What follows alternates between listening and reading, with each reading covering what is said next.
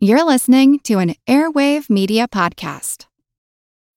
When you need mealtime inspiration, it's worth shopping Kroger, where you'll find over 30,000 mouthwatering choices that excite your inner foodie. And no matter what tasty choice you make, you'll enjoy our everyday low prices, plus extra ways to save, like digital coupons worth over $600 each week. You can also save up to $1 off per gallon at the pump with fuel points. More savings and more inspiring flavors make shopping Kroger worth it every time. Kroger, fresh for everyone. Fuel restrictions apply. Hello, and welcome to the History of China.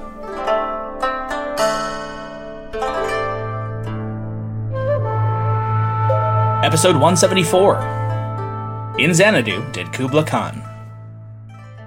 Welcome back, one and all, to the show and to the dawn of its new and exciting chapter the nine decade long rule of the Mongol Yuan dynasty under Kublai Khan and his successors. I'm thrilled to be able to, after 33 episodes and change over more than 22 months, at long last be able to switch up my episode title scheme off of song. Now, that said, the song has definitely been one of my favorite periods to date, and I will be sad to leave the era behind, as several listeners have already indicated that they would be as well. But time and the show move ever onward. The song is dead. Long live the Yuan. Well, not quite yet. I'm going to take a semi educated guess here that this series in particular might just attract some new listeners to the show who might not at first be super interested in all that other stuff, aka China, and are just in it for the Mongols. I get that. I totally do. So let me start out with two things. If that describes you, first, welcome, and you should definitely go and check out the five free episodes interspersed within the song period detailing the early life and times of the progenitor of the Mongol Empire, Temujin, aka Genghis Khan. That is half of the relevant context and life of the great man that I've put out as of this recording on the formation of the Yek Mongol Ulus, or the Great Mongol Nation, with the other half available to people who wish to kick an extra dollar in my direction via Patreon. So, if you decide that you like this and the other Mongol episodes and want more, because there will be more episodes, for instance, I'm currently working on one about the second great Khan, Ogedei, right now. Nudge nudge, wink wink. The website is patreon.com slash the history of China. The second accommodation I'll be making for any potential neophytes of the show is, well, it's actually not anything that new at all. For a while now, having reached the end of a particular dynasty, I've often done a retrospective or look back episode, sort of summing everything up that we've all just gone through. What did it all mean? Well, I don't think I'm going to be doing quite that this go round. At least I'm not going to be summing up the entire Song dynasty in one go. Rather, today we're going to take another look back at the 13th century and the latter half of the Song dynasty, but today through the eyes and viewpoints of the Mongols and northern China and the man who would eventually come to rule it all, the grandson of Genghis, Kublai. This will, therefore, hopefully, be a pretty good place to serve as kind of a launch pad for anyone who wants to just dive right into the Yuan without necessarily feeling like they want to go through 170 something back episodes about the previous dynasties. But I cannot emphasize this enough. The Yuan is no more or less epic or amazing than the rest of Chinese history that we've covered thus far, so you really ought to consider going and giving the other chapters in a show a listen after you're done with this one. Alright, anyways, let's get going. Kublai had been born in 1215 to Genghis Khan's youngest son by his empress Borte. This son's name was Tolui, and his eventual wife was named Sorkhokhtani Beki. It was the same year that the Great Khan had laid its final siege to Beijing, then known as the Jin Dynasty's south and last capital city. Kublai was Tolui's fourth son and Sorkhokhtani's second. As a boy, he met his grandsire Genghis at least once, as recorded in the secret history of the Mongols, when he was eight or nine in 1224, as the aged Great Khan was making his way back to Mongolia from his subjugation of the Khwarezmian Empire. Having killed his first big game animal, along with his elder brother, Mongke, then 11, along the Ili River, Genghis conducted a traditional Mongol ritual with the boy, taking the fat of the antelope they had killed and smearing it on the boy's middle fingers as a rite of passage into manhood, a symbolic initiation into being a provider and hunter for his family. Genghis is then said to have proclaimed that the young one, Kublai, was full of wisdom, and that those around him would do well to heed his words. Prophetic indeed, though it's likely to have been a later invention of the storytellers to, you know, foreshadow the boy's eventual and unlikely rise to power. Because make no mistake, even for a grandson of the great Khan, the prospects for a boy of Kublai's rank and position within the Borjigin family virtually ensure that he would only ever be a middling prince of little consequence or recognition. He'd live a comfortable life, sure, but not a great one. The middle son of the youngest son of the great Khan is not, after all, the prime place to rise to the top. This fate of comfortable obscurity, buried deep back in the successional order of the Borjigins, was ensured with the selection and then in 1229 the formal succession of Ogedei and his family line rather than Tolui as the second great Khan. One of the few, and perhaps the only person who understood the potential of her sons was who else but their own mother, Sorkhokhtani Beki. Now, this is the first of about two times in this one episode that I'm going to go off and just praise two great women to the high heavens in ways that they've always deserved but rarely ever get. Sorkhokhtani is one of those women in history that are so singularly brilliant and amazing that, in spite of hundreds of years and often pointedly and bitterly spiteful attempts by later historians to discount her and her contributions on account of her sex, she still manages to shine through as one of the prime movers and drivers of the engine of human history in this era. That's not just me talking from 2019. She was even written about in this way in her own time, in such glowing terms.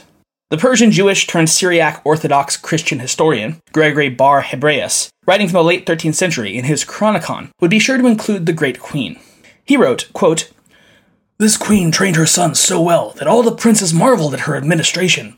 And she was a Christian, sincere and true like Queen Helena, and it was in respect to her that a certain poet said, If I were to see among the race of women another woman like this, I should say that the race of women was far superior to the race of men. Professor Morris Rossabi likens her to her near contemporary in Europe, in fact, Eleanor of Aquitaine, who was first Queen of France, then Queen of England, and finally the Duchess Regnant of Aquitaine across the 12th century, and was mother to three kings of England, the Duke of Brittany, and the queens of Sicily and Castile. Like Eleanor, Sorkhokhtani would be the mother of four sons who would all, in time, become powerful rulers three great Khans and one Ilkhan. And they were put in such a position to be able to seize that level of power and prestige almost entirely from the ceaseless labors of their mother. Kublai's father, Tolui, unexpectedly died in 1232 at around 43 years old and under mysterious and possibly sinister circumstances. Depending on the telling, his death was either as a willing, heroic sacrifice to the angry water spirits of South China that had afflicted the great Khan Ogedei into a death like state himself, or he was a victim of poisoning by his eldest brother in a dastardly and underhanded scheme to gain his lands and powers, a practice that had become all too common amongst the Borjigin men by the 1230s. Or he had simply drank himself to death on powerful Chinese liquors, a habit that would claim the life of his elder brother, Ogedei himself, less than a decade later. Really? Any of those three is about as plausible as the next.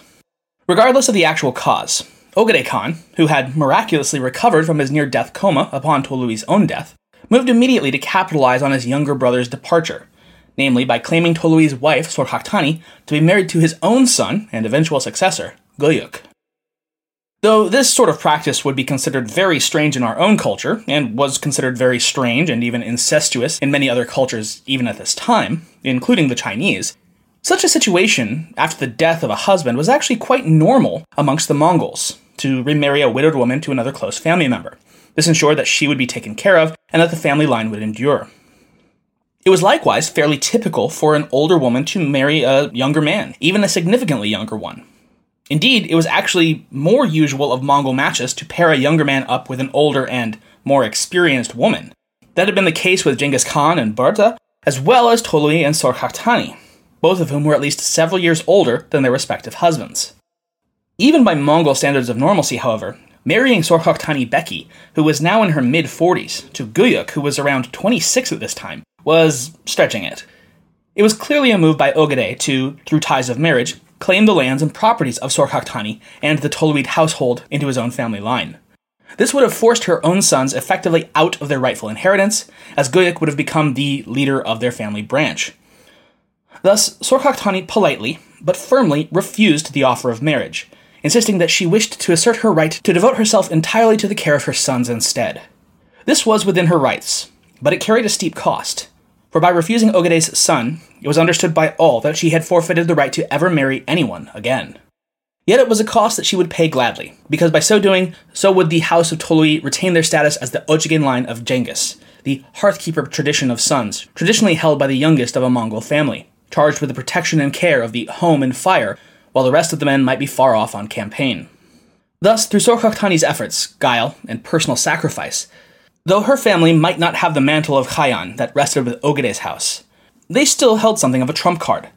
They controlled Mongolia itself, and if carefully guarded and maintained, with a little luck, that control over the sacred heart of the empire could render them effectively kingmakers, and maybe even kings themselves in time. The specifics of Kublai and his brother's upbringing are sparse, though we do know some key details. Sorkhokhtani ensured, for instance, that her sons were trained to be literate in the newly created Mongolian script, as well as exposing them to Chinese ways, dress, and philosophy through the extensive use of Chinese advisors and tutors. Curiously, though, and we don't really know why, they were never taught to read Chinese script. Sorkhokhtani would likewise be responsible for Kublai's first official position within the empire following his uncle Ogedei Khan's final conquest over the remnants of the Jin dynasty in 1236. The Toluid house was given administrative control over Hebei, that is, the region of North China, north of the Yellow River.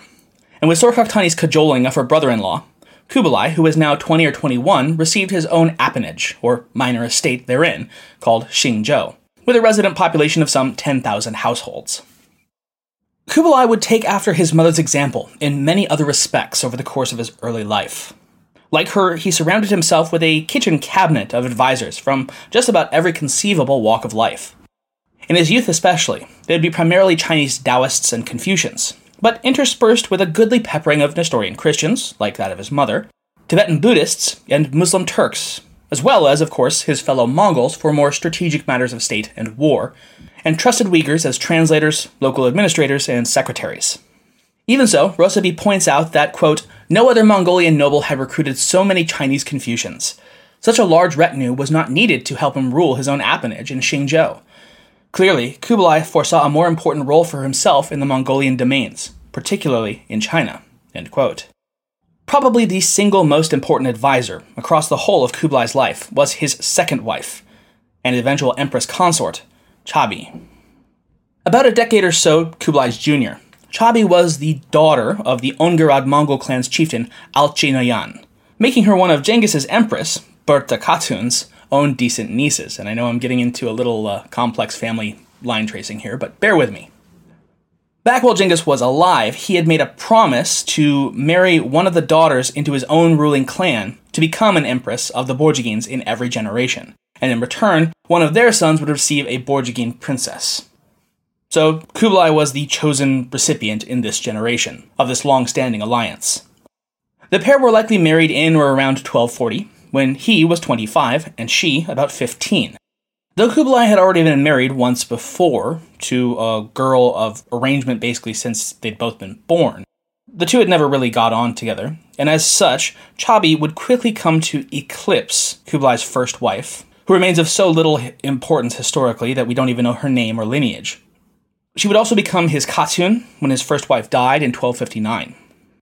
Even though he would have four additional wives in the course of his lifetime, as well as innumerable concubines, no one else ever came close to holding his affection or his ear as Chabi did. She would ultimately bear him four sons Dorji, Jingim, also known by his Chinese name Zhen Jin, both meaning true gold, Mangala, and Nomokhan, as well as up to five daughters whose names, sadly, are not recorded. Kublai himself had been raised in the kind of milieu of culture and religion that had, at least for the Borjigin clan, become something of the norm since at least the time of his grandfather. Though ostensibly raised much in the same Tengriist traditions and beliefs of his father, his mother, Sorkhokhtani, had surely also imparted a sizable understanding of and sympathy toward her own Nestorian Christianity in the young Kublai, and more generally, other worldviews and spiritual belief systems outside of the Asian steppe. As such, it seems to have been not at all awkward for Kublai to have married Chabi, even though she was, and would remain throughout her life, an ardent Tibetan Tantric Buddhist. Chabi's adherence to her Buddhist faith is likewise evident in the name of her and Kublai's firstborn son, Dorji. Dorji is a Mongolicization of the Tibetan term Dorje, itself a derivation of the Sanskrit word Vajra, and it means a particular emblem, similar in form to a double headed mace, and symbolizing simultaneously the irresistible force of a lightning bolt and the unbreakable nature of a diamond. His name would not prove true of the boy, however, who was throughout his life sickly and weak and would die sometime after 1263, likely in his mid 20s. In fact, Chabi seems to have used her faith as a moral guidepost and a means of frequently convincing her husband of a more gentle and enlightened set of policies and provisions than his Mongol roots might have otherwise oriented him toward. It seems to have largely been Chabi, for instance, who, alongside Kublai's own Chinese Confucian advisors, convinced the Ilkhan to ignore his Mongol peers when they urged him to convert Hebei and its settled farmland. Instead, his fellow Mongols thought, Kublai should do as his grandfather had done with the Ordos region. That is, raze all of the tilled land, drive off the settled population, and let it all just return to natural pasturage to better raise horses and goats.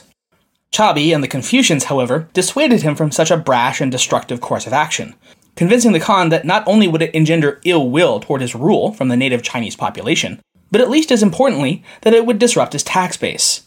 After all, in the long run, subservient peasants submissively paying their annual taxes were of far greater value than mere herds of cattle and horses. The farmlands of Hebei and their resident peasants were, in the end, allowed to continue existing relatively unmolested. Mongol horses and sheep would simply need to graze elsewhere. In spite of his wide and wise counsel, Kublai would remain effectively on the bench of the wider Mongol project of empire building, ensconced as he was in North China, until the surprising accession of his brother, Mongke, in 1251, following Guyuk Khan's surprising, though little mourned, death. With his brother's assumption, and some have even put it usurpation, of absolute power, thanks in no small part to the machinations and diplomacy of their tireless mother, Sor Sorkhokhtani Beki, the Toluid line of the Borjigins suddenly found itself rising to prominence, and with it Kublai and his own personal prospects. Rossabi writes that it seems that Kublai may have played a direct part in convincing Mongke to challenge the Ogadid line for control of the wider empire, and his gambit certainly paid off. Shortly after Mongke's success at the Kurultai and his accession as Great Khan, he created his second and third brothers as his Ilkhans, or Lesser Khans, of the right and left, respectively. Hulagu, as Ilkhan of the right, would oversee the newly acquired territories and the further expansion of the great nation into Persia and Arabia as it plunged deeper into the heart of Islam's birthplace. Kublai, meanwhile, now the newly created Ilkhan of the left at age 36, would take charge of the reduction and ultimate destruction of the recalcitrant Chinese holdouts south of the Yangtze River, whom he derisively termed Manza, or Southern Barbarian and to see the tottering vestiges of the song finally submit before their rightful overlords. There was still the fourth son of Sorkhokhtani to take into consideration, though that would prove, at least for the time, a relatively academic question. The youngest brother, Ariq Böke, would, as per long standing Mongol tradition, occupy the place of hearthkeeper and protector of the homeland, the Otchigin, and would therefore rule over and stand to inherit Mongolia itself when his mother eventually passed. Though at this time this seemed like the easiest and surely most natural state of affairs from the perspective of all involved, in time Kublai would come to rue his youngest brother's position at the heart of Mongolia itself. But more on that later. In terms of his strategy against Song China, Kublai would pull from one of the oldest Mongol hunting techniques. That is, not to attack the quarry directly at first, for that would invite them either to run away or for the prey to turn and bare its horns. Instead, he would ring a wide loop around the quarry, and then press in from every direction at once, inexorably cutting off any means of fight or escape. This would mean a series of preliminary campaigns against adjacent targets prior to turning his full attention to China directly. Though the Mongol armies of northern China would never truly cease their regular broader raids for plunder and to sow further terror amongst the Song populace, as well, as I've noted in a previous episode, to abduct scores of Chinese boys and men to fill out their own military ranks. Kublai would first level his gaze at the southwestern kingdom of Dali, in modern Yunnan. Dali had enjoyed a largely cordial relationship with Song China over the course of the larger dynasty's existence, mostly thanks to the Chinese's own insatiable demand for the war horses bred in the southern state. Perhaps it was because of these centuries of relative peace and security, then, that when Kublai struck out from Shanxi in late summer of 1253, it scarcely stood a chance. Before launching his offensive, the Ilkhan sent out a cadre of three emissaries to demand the submission of the southwestern kingdom to the will of the great Mongol nation. They were received by the Dali king, Duan Xingzhi, and his prime minister, who was the true power behind the throne, Gao Taixiang. It would be at the urging of Minister Gao that Dali would seal its own fate, when the king ordered the summary execution of all three ambassadors, which, as we're all well aware by now, was something of a big no no for the Mongols. Kublai, justifiably enraged, unleashed his armies in a trident attack on the enemy kingdom, swiftly overrunning its forward defensive lines, and within a month of the campaign's outset, cutting off and laying siege to the capital city itself. When the city siege threatened to drag out unduly, however, sources credit Kublai's Chinese Confucian advisor, Yao Shu, with suggesting to his lord that he forego the typical Mongol style of justice, and instead offer the people of Dali city an out, should they choose it. Seeing the wisdom, or at the very least the expedience, of Yao's suggestion, Kublai acceded and ordered that large banners be made and flown before the enemy city. Painted on these banners flew a simple deal Surrender here and now, citizens, and your lives will be spared. Turn on your soldiers and overlords as needed, but throw open the gates and you'll live to see tomorrow's sunrise. The citizens of the capital were not stupid, and they knew that the offer presented, whether genuine or not, was absolutely their only chance at making it out of this situation alive. And they took it. And so too, it seems, did King Duan Xingzhi. Shortly thereafter, the city capitulated peacefully and was opened to the Mongol Ilkhan's army. I'm Jane Perlez, longtime foreign correspondent and former Beijing bureau chief for the New York Times. I've been a foreign correspondent in lots of places Somalia, Indonesia, Pakistan, but nowhere as important to the world as China. I mean, China is not dropping anti democratic paratroopers into Montana. But of course, we did see things like the weather balloon slash spy balloon riveting the whole country for a week. This is Face Off, an eight part series in which we'll take you behind the scenes to key moments in the tumultuous US China relationship. We'll speak with a diplomat, a spy, a tech reporter, a US admiral, even Yo Yo Ma. Plus, my pal and noted China historian Rana Mitter joins the conversation. We'll look at what's driving the two nations apart and explore whether anything can help bring them back together. Face Off launches April 9th. Now, looking back on the widespread treachery of other Mongol commanders when taking a city, we might well expect that Kublai would have likewise opted for a yes, but that's what we said while we were on the other side of the wall response here and now. Yet he did not. He remained a man of his word, a trait that throughout his whole life it seemed that he prided himself in. Dali City would suffer no great slaughter or purge, and in the aftermath of the conquest, rather unfathomably, even the royal house of Duan would remain in power over Dali, having submitted, of course, to becoming vassals of the Mongols in perpetuity, and to rule alongside Kublai's own appointee, his newly created position of Shenfu Shi, or Pacification Commissioner. Thus it was that in the span of less than three months, Kublai had effected the total capture of Dali and wider Yunnan, and proceeded one giant step closer to his true goal of ringing off the Song dynasty once and for all. With this victory, Kublai's until now tenuous and mostly untested grasp on command and power was now affirmed. No longer was he a mere hanger on of his brother's rise to power, but a tried and true, respected battlefield commander capable of bringing victory to his people. In other words, a Mongol to be reckoned with. Here, we might well expect Kublai to have gone on to lead further campaigns directly, in order to add to his battlefield prestige. Instead, he was content to empower his general, Uriyangqadai, the son of the late great Subutai the Valiant, to continue the southern campaign on his behalf. Kublai himself would return in 1253 to his headquarters in Hebei, northern China, to pursue another form of statecraft, somewhat less well respected than battlefield plaudits among his kinsmen. Yet he knew both from his mother's lessons and the advice of his Confucian officials that it was, in the long term, even more important to a ruler's overall prosperity and security. I mean, the art of governance and administration. Rossabi writes, quote, Kublai began to focus his attention on the administration of his lands. With the support and assistance of his Confucian advisors, he had promoted agriculture, issued paper money to encourage commerce, and collected sizable taxes. His domains, in short, became stable and prosperous, allowing Kublai to concern himself with long range plans. Taking the advice of a Buddhist monk named Liu Bingzhong, Kublai instituted many reforms within his territories, very much in line with the traditional Chinese styles of governance, including the building of schools to train Confucian scholars, whom Liu assured the Khan were national treasures of China, The reintroduction of Chinese rituals and musical ceremonies, fixed levels of taxation assessed to shear the wool from the Chinese farmers working the land year after year rather than skinning them outright. In fact, except for Liu's suggestion that Kublai reinstitute the imperial civil service examinations to select his officials, which Kublai dismissed since he wanted to choose his own advisors, thanks very much, virtually every one of Liu Bingzhong's suggestions were ultimately taken up and approved of by the Mongol prince. Perhaps the most significant policy that Liu was able to collaborate with the Ilkhan on, however, was the selection of the location and design of Kublai's new regional capital city between 1252 and 1256. Liu convinced Kublai of the benefits of living among the people that he intended to govern, foregoing a city directly on the steppe, as was the main Mongol capital of Karakorum, for one that bridged the two worlds, straddling both the steppe and the agrarian Chinese heartland.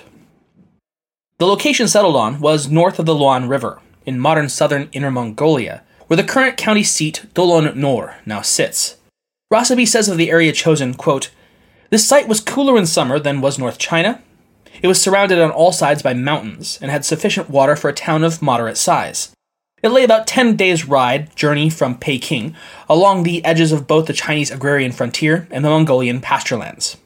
Traditional Mongols thus could not accuse Kublai of abandoning his heritage and siding with the Chinese, yet he had signaled a change in focus to his Chinese subjects.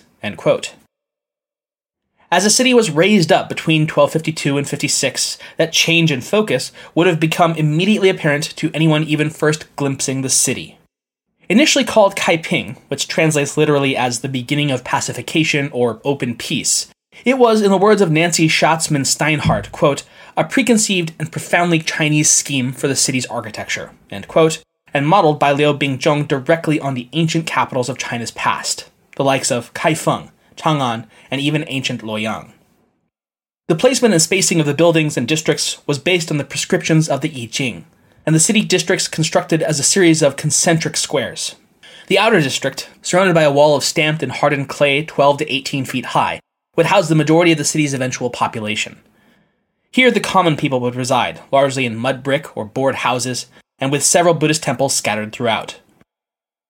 The second ring of the city, the inner city, was surrounded by yet another wall, this one made of brick, some 10 to 16 feet high. Here would reside many of the high officials, their offices, secondary palaces, and pavilions. At the very center of this, of course, raised up as though on a dais on a man made earthen platform, was Kublai's imperial palace itself, the Da'an Ge, or Pavilion of Great Harmony. Within would have been a truly marvelous feast for the senses. It's actually Marco Polo, the famed Venetian traveler, who would describe in 1298 from his Venetian jail cell this marvelous sight in his description of the world. He said, quote, The halls, rooms, and passages all were gilded and wonderfully painted, within which pictures and images and birds and trees and flowers and many kinds of things, so well and so cunningly that it was a delight and a wonder to see. The final section of the city wasn't really a city at all. Rather, it was an enclosed nature reserve, adjacent and gated to the north of the outer city. Therein, available only to the Ilkhan, his family, and his invited guests, were pristine meadowlands, woods, streams, and a variety of types of animals. Several types of deer and other tame fauna roamed wild, available to Kublai to hunt when the mood struck. Again from Polo, quote, which the emperor has procured and placed there to supply food for his gerfalcons and hawks, which he keeps there in Mew. Of these, there are more than 200 gerfalcons alone, without reckoning the other hawks. The Khan himself goes every week to see his birds sitting in mew, and sometimes he rides through the park with a leopard behind him on his horse's crop, and then if he sees any animal that takes his fancy, he slips his leopard at it, and the game, when taken, is made over to feed the hawks in mew. He does this for diversion.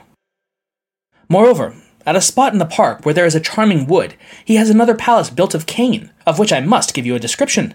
It is gilt all over, and is most elaborately finished inside.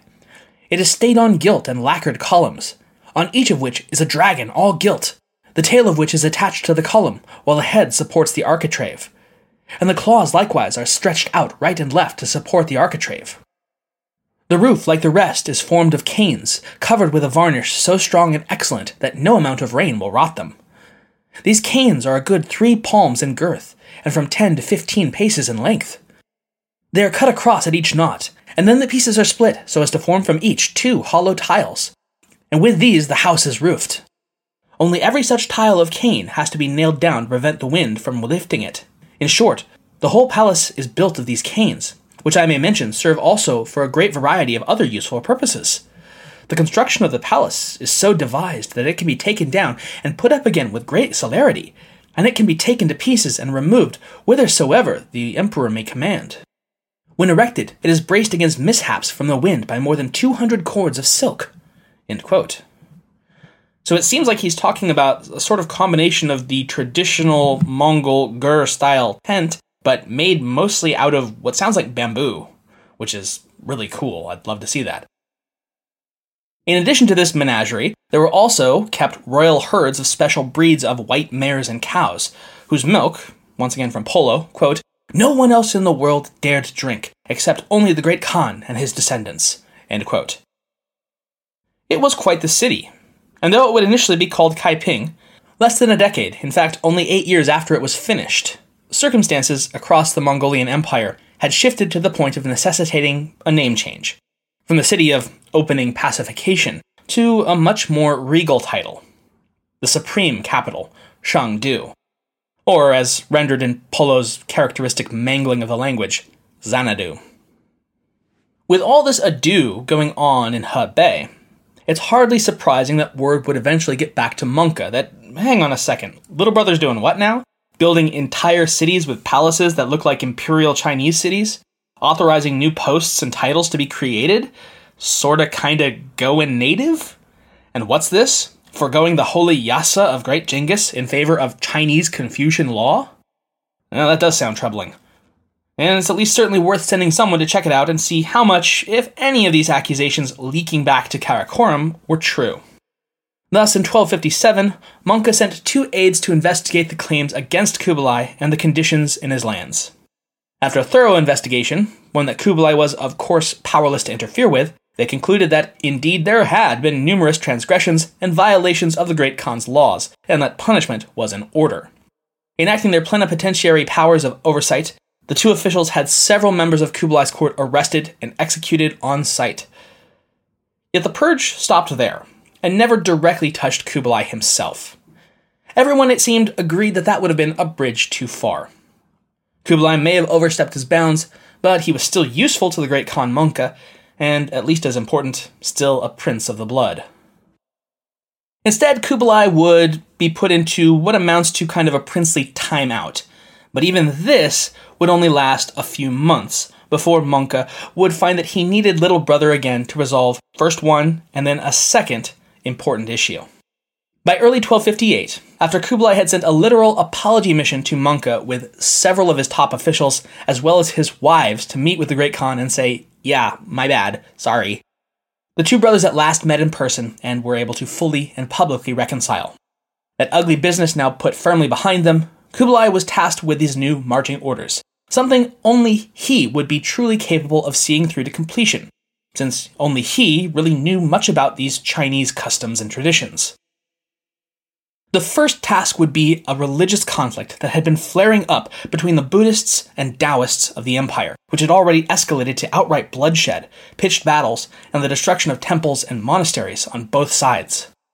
Now, this kind of lawlessness was obviously unacceptable, I mean, the empire had been envisioned as a regime in which all kinds of beliefs might be able to thrive and peacefully practice their ways of thought and worship, provided, of course, that they all paid due deference to the Great Khan, and certainly not as some religious war zone for old rivalries and blood feuds to boil over in. No, this would not do. Thus, it was to the Ilkhan of the left, Kublai, to oversee a great debate and trial in order to conclusively determine which of these competing beliefs, Taoism, or Buddhism, was superior and true. And here I'll take a moment to note that though physically present in China at this time, neither Islam nor Christianity in any form was made a part of this proceeding, since they were deemed largely irrelevant and ignorable minor belief systems in this part of the world. 300 Buddhist monks and 200 Taoist practitioners would square off in the epic, knockdown, drag out, winner take all brain fight of the century. The arbiter and final judge would be, of course, Kublai himself, who would listen to each and every point on which the competing sects disagreed, cross examine the arguments, ask whatever questions he desired, and then render his final judgment on the matter, Assisting him in this task would be a panel of some 200 Confucian philosophers and ministers, whom all agreed would be able to do so impartially. Both sects, seeking secular recognition of their own religious supremacy, and of course the power and prestige that went along with such things, agreed to these terms. The date of the great debate approached, and each side prepared to make their case before the Khan. It was no great secret that Kublai was likely to naturally view Buddhism in a more favorable light, given his beloved wife Chabi and all, than he might naturally want to view the Taoist arguments. It may therefore have been in consideration of this fact, and the wish to appear as impartial as he could, that the Taoists were allowed to make their case first. Now, the Taoists, if they were worried at all about the possibility of maybe offending the Buddhist leaning sensibilities of Kublai, they sure hit it well. They started off by going pretty much straight for the jugular, basing their argument on a theory known as Huahu, or converting the barbarians. This line of thought asserted that in the ancient times of the Zhou dynasty, Lao Tzu took some time off from philosophizing in the warring states and took a trip over to India for a while. While there, he transformed himself into the Buddha, as one does, and began teaching a modified form of Taoism to the Indian natives. Obviously, finding it necessary to dumb it down a bit to better appeal to the ignorant savages of the Westerlands, i.e., Buddhism. And that was nice and everything, but in the intervening centuries, these ignorant barbarians went and changed it. They further watered it down, vulgarized it, and made it lesser than its pure incarnation which existed in China. To bolster this argument, the Taoist priests relied on two ancient texts the Hua Hu Jing, or the Book of the Conversion of the Barbarians, and the Ba Shi Yi Hua Tu, or the illustrations of the 81 conversions. So, to sum up, Buddhism is just a bastardized lesser form of the pure truth of Taoism made for the foreign dum dums. Vote for us. It was then the Buddhists' turn to rebut this, um, argument. One of the leading voices of the Buddhist side was the Phagspa Lama of Tibet. Phagspa had come up on the Mongolian radar when his own teacher had told off Ogedei's son, Khodan Khan, for slaughtering civilians and throwing them into a river in central Tibet. Impressed rather than annoyed, the two had been brought to Khodan's court, where he further impressed the Mongols by curing the prince of a serious illness. Later, he would be given, at Kublai's request, to the Ilkhan's court. Later on in his career, in fact, this very year of the trial, he, at age 23, would become the very first imperial preceptor of the Yuan dynasty and Kublai's personal tantric guru. So, you might say the kid has got a bright future ahead of him, a future that he's about to make here and now in this proceeding. Phagspa and the other Buddhists based much of their case around the fact that, well, these two texts that the Taoists were using were obvious forgeries. None of the early Chinese texts, including the exhaustive and exalted Shiji, ever made any mention of the Hua Hu Jing or the Ba Shi Yi Hua Tu. It seemed far likelier that someone along the way got a bit creative with their storytelling and, you know, made them up. This was an assessment that Kublai found that he agreed with.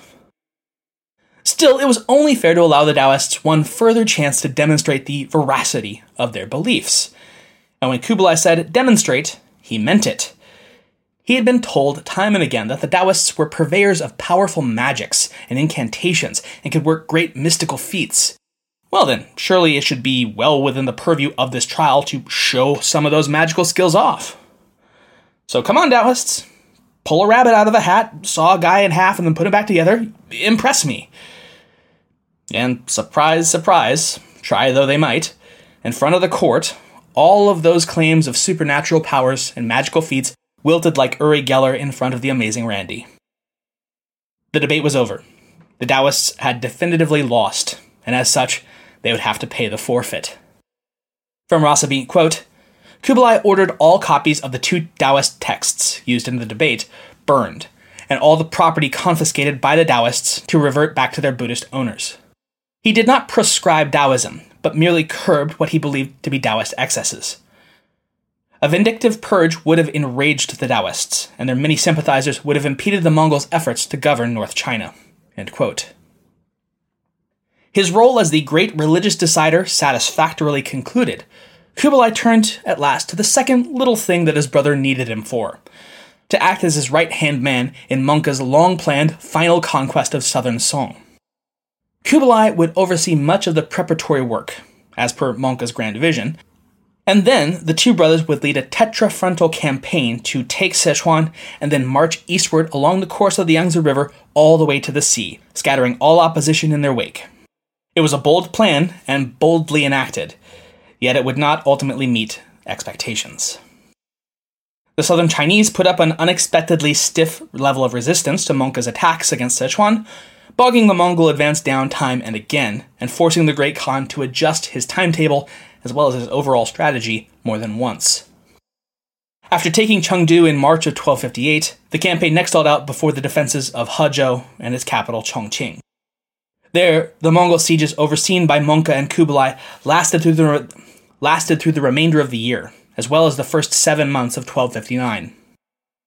But then, on August 11th, 1259, the great Khan Mongke suddenly died.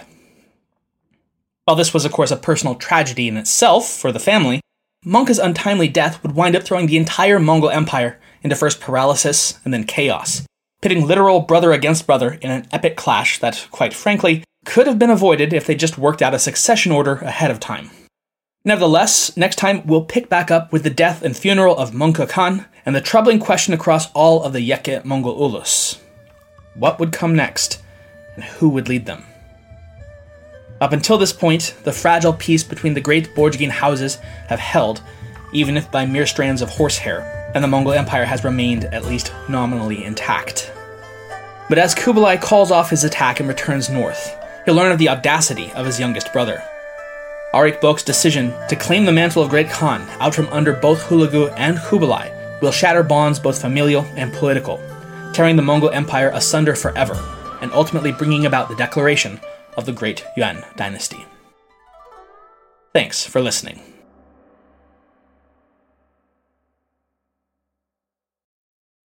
The French Revolution set Europe ablaze. It was an age of enlightenment and progress, but also of tyranny and oppression.